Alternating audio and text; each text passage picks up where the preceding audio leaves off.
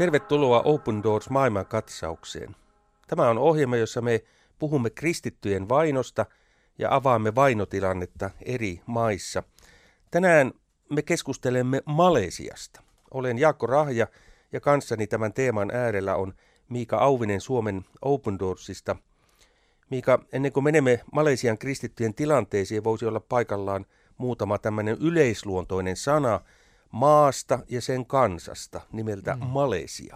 Joo, Malesia sijaitsee Kaakkois-Aasiassa, naapurimaina, Taimaa, Indonesia, Singapore ja siellä sitten Brunei, pieni sulttaanikunta sen keskellä.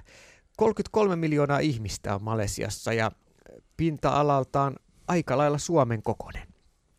Se tarkoittaa silloin noin suurin piirtein 330 000 neljä kilometriä, ellen ihan väärin Kyllä. muista Suomen pinta-alaa.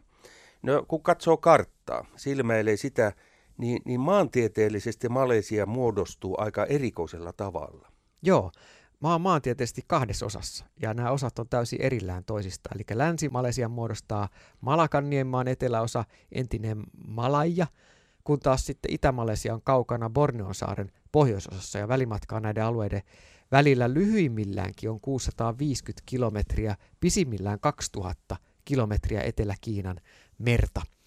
Ja Malesian pääkaupunki Kuala Lumpur on maan länsiosassa ja virallinen kieli Malesiassa on malaji.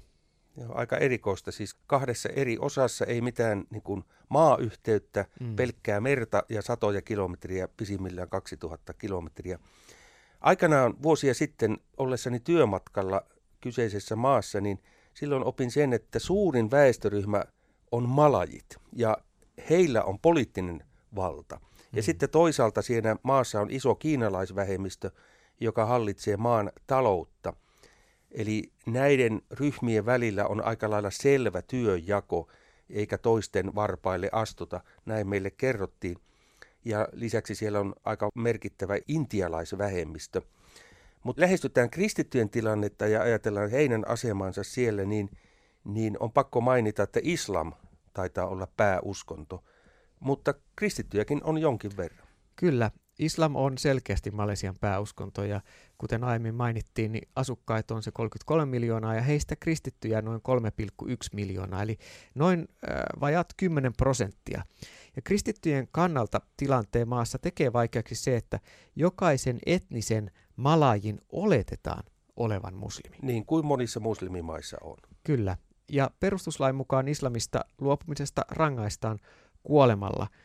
Tosin kuolemanrangaistusta ei tiettävästi olla kuitenkaan koskaan pantu täytäntöön viranomaisten toimesta Malesiassa. Mutta tuo kuitenkin tarkoittaa sitä, että muslimitaustainen, siis varsinkin muslimitaustainen kristitty, joka on kääntynyt islamuskosta kristityksi, niin hän on vaarassa uskonsa tähden. Kyllä, valitettavasti näin. Jos hän paljastaa uuden uskonsa perheelleen, hän todennäköisesti kokee todella kovaa painostusta palata islamiin ja saa osakseen naapurien vihan ja koko yhteisön epäluulon. Jossakin tapauksessa perheen mainetta voidaan yrittää suojella sillä, että painostetaan tämä esimerkiksi kristityksi kääntynyt tytär tai poika mahdollisimman pian pakkoavioliittoon muslimin kanssa, kunnon ikään kuin malai-kansalaisen kanssa. Ja jos sharia oikeusoppinu antaa luvan, esimerkiksi tyttö voidaan pakkonaittaa jo alle 16-vuotiaana Malesiassa. No entä maan viranomaiset? Millä tavalla he suhtautuvat esimerkiksi muslimitaustaiseen kristittyyn, jonka asema tässä todettiin on, on se kaikkein haastavin? No viranomaiset ei valitettavasti puolusta tällaista henkilöä, vaan jos viranomaiset saa tietää tällaisesta islamista pois kääntyneestä kristitystä, niin tämä henkilö voidaan pidättää ja kuulusteluissa häntä voidaan painostaa ilmi antamaan sitten kristittyjen verkostoja, nimeämään seurakunnan johtajia ja muita jäseniä – ja henkilöä voidaan myös vangita ja, ja tosiaan tuomita lain mukaan kuolemaan. Viranomaiset valvoamaan perinteisiin kirkkokuntiin, esimerkiksi roomalaiskatolisiin ja metodisteihin kuuluvien kristittyjen toimintaa myös, myös hyvin tiiviisti. Uudempiin protestanttisiin ryhmiin kohdistuu myös sitten ihan tahallista häirintää ja nämä ryhmät pyritään usein hajottamaan, koska ne vetää puolensa lisää kristityksi kääntyneitä. Ja niiden jäsenet kertoo evankeliumia usein muslimeille muita aktiivisemmin, eli tämmöiset protestanttiset kristilliset seurakunnat, heillä on hyvin tämmöinen missionaarinen lähetysnäky tavoittaa myös muita evankeliumilla, ja se ei tietysti kaikille Malesiassa sovi. sellainen evankeliuminen ei sovi kaikille. Entä toisinpäin? Joissakin muslimimaissa on niin, että, että yhteiskunta tai joku taho tukee myöskin sitä, että kristityksi kääntynyt muslimi, niin häntä pakkokäännytetään ikään kuin takaisin. Kyllä, joo, siis tämä on myös Malesiassa, eli on näyttöä siitä, että valtio tukee ja jopa rohkaisee tämmöisiä suunnitelmia käännyttää islamiin kokonaisia kristittyjen yhteisöjä. Ja vielä tuosta yksityiskohta, joka ehkä meille suomalaisille tuli muutama vuosi sitten vastaan, osa muistaa suomalaisen pienen ryhmän, joka oli Malesiassa käymässä, ja he jakoi tämmöisiä evankelioivia kyniä ihmisille kadulla. Mm. He joutui pidätetyksi ja vankeuteen. Eli, eli tota, se kertoo just tästä, että se julkinen evankeliointi on todella Malesiassa kielletty, ja sitä sovelletaan jopa ulkomaalaisiin. Nyt palautuu tuo tapaus mieleen. Kiitos, että muistutut. Mutta mikä, mitä tiedät pastori Raymond Kohin tilanteesta? Hänet hän siepattiin helmikuussa, vuosi taisi olla 2017. Ymmärtääkseni sinulla oli joku vuosi sitten myöskin mahdollisuus haastatella hänen vaimoaan, Susannaa. Mm. Mutta mikä on pastorin tilanne? Ilmeisesti hän on yhä kateissa. Pastori Raymond Koch on edelleen kateissa. Hän oli pitkään erittäin merkittävää diakoniatyötä tehnyt malesialainen pastori, jolla oli rakkaus tavoittaa yhteiskunnan vähäosaisimpia Jeesukselle. Ja pastori Raymond Koch siepattiin 13. helmikuuta vuonna 2017, eikä hänestä ole kuultu sieppauksen jälkeen mitään. Kuitenkin tuo sieppaus tallentui sieppaajien epäonneksi ja meidän onneksemme tämmöisen lähellä olleen talon valvontakameraan. Siis kaappaus tapahtui keskellä kirkasta päivää Kuola Lumpurissa maan pääkaupungissa ja se sieppausoperaatio tuon kamerakuvan perusteella oli suunniteltu ja toteutettiin sotilaallisen tarkasti, mutta kaikesta huolimatta tekijöitä ei vieläkään ole saatu vastuuseen. Mutta pientä toivoa antaa se, että Malesian ihmisoikeustoimikunnan laatima tutkimus paljasti, että kyseessä ja siinä mukana on kansallisen poliisi, joka toki on surullinen tietää, että näin valtio vallan lähellä olevat tahot, poliisi itse sekaantuu myös tällaiseen kristityn kaappaukseen. Entäs tämän pastori Raymondin Susanna vaimo? Sait keskustella hänen kanssaan joitakin aikoja sitten, kuten mainitsin. Joo. Open Doorsin kautta on toki tuettu Raymond Kohin omaisia, heidän perhettä ja Susania ja pastori Raymond Kohin vaimo Susan edelleen jaksaa uskoa ja toivoa, että, että oikeus voisi tapahtua. Hän nosti kanteen poliisia vastaan, kun tuli tietoon, että poliisi on tässä osallisena tässä kaappauksena ja sitä kautta myös välillisesti Malesian valtiota vastaan, jotta tällaisia tapauksia ei enää tulisi ja jotta oikeus voisi tapahtua. Oikeuden kuulemiset alkoi kesäkuussa 2023 ja niitä on ollut ainakin kaksi kappaletta, niitä on seurattu tiiviisti ja ne jatkuu vielä ensi vuoden puolelle. Mikä Suusanin toive tai tavoite tässä oikeudenkäynnissä on?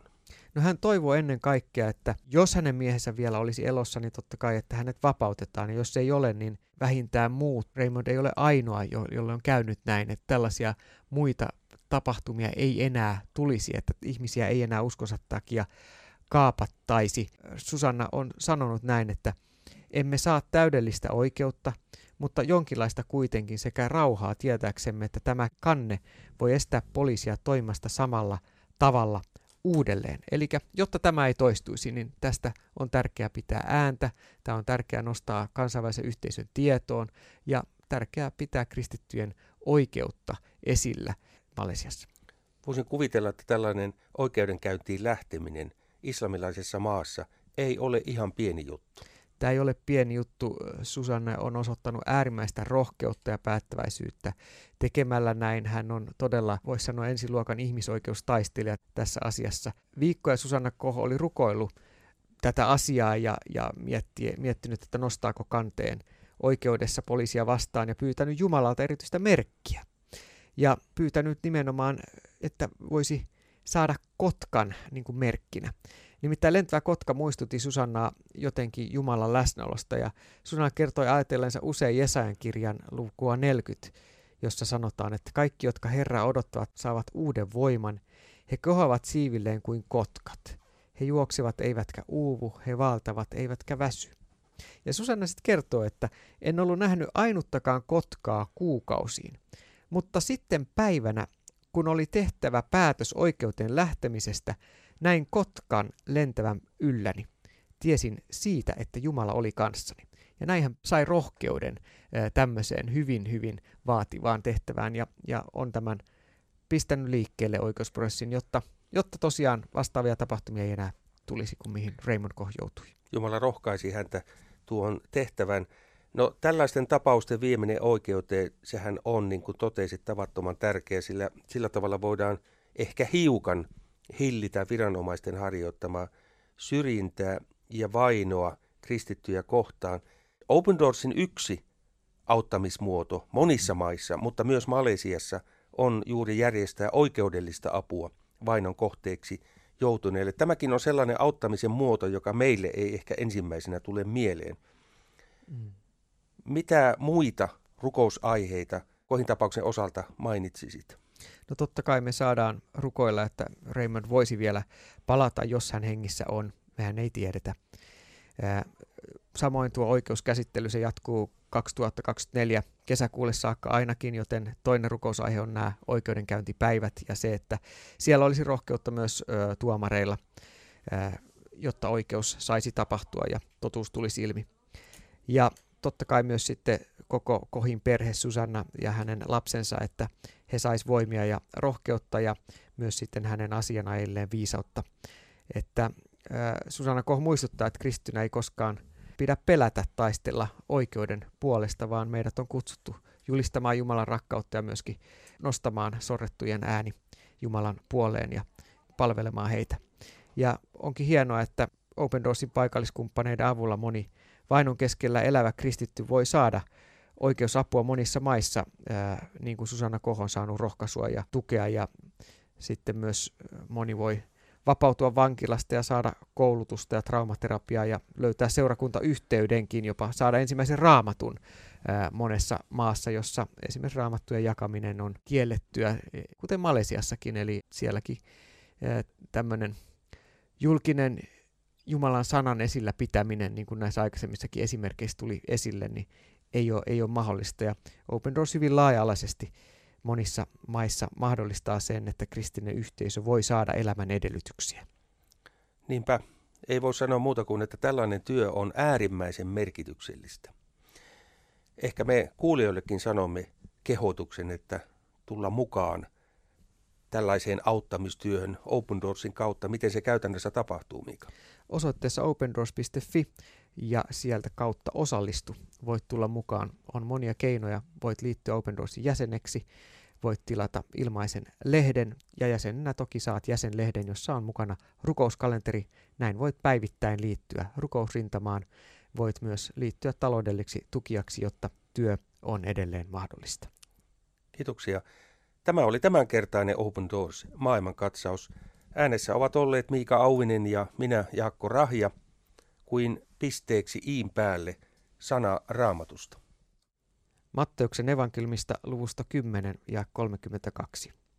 Jeesus sanoo, joka tunnustautuu minun omakseni ihmisten edessä, sen minäkin tunnustan omakseni isäni edessä taivaissa. Thank you.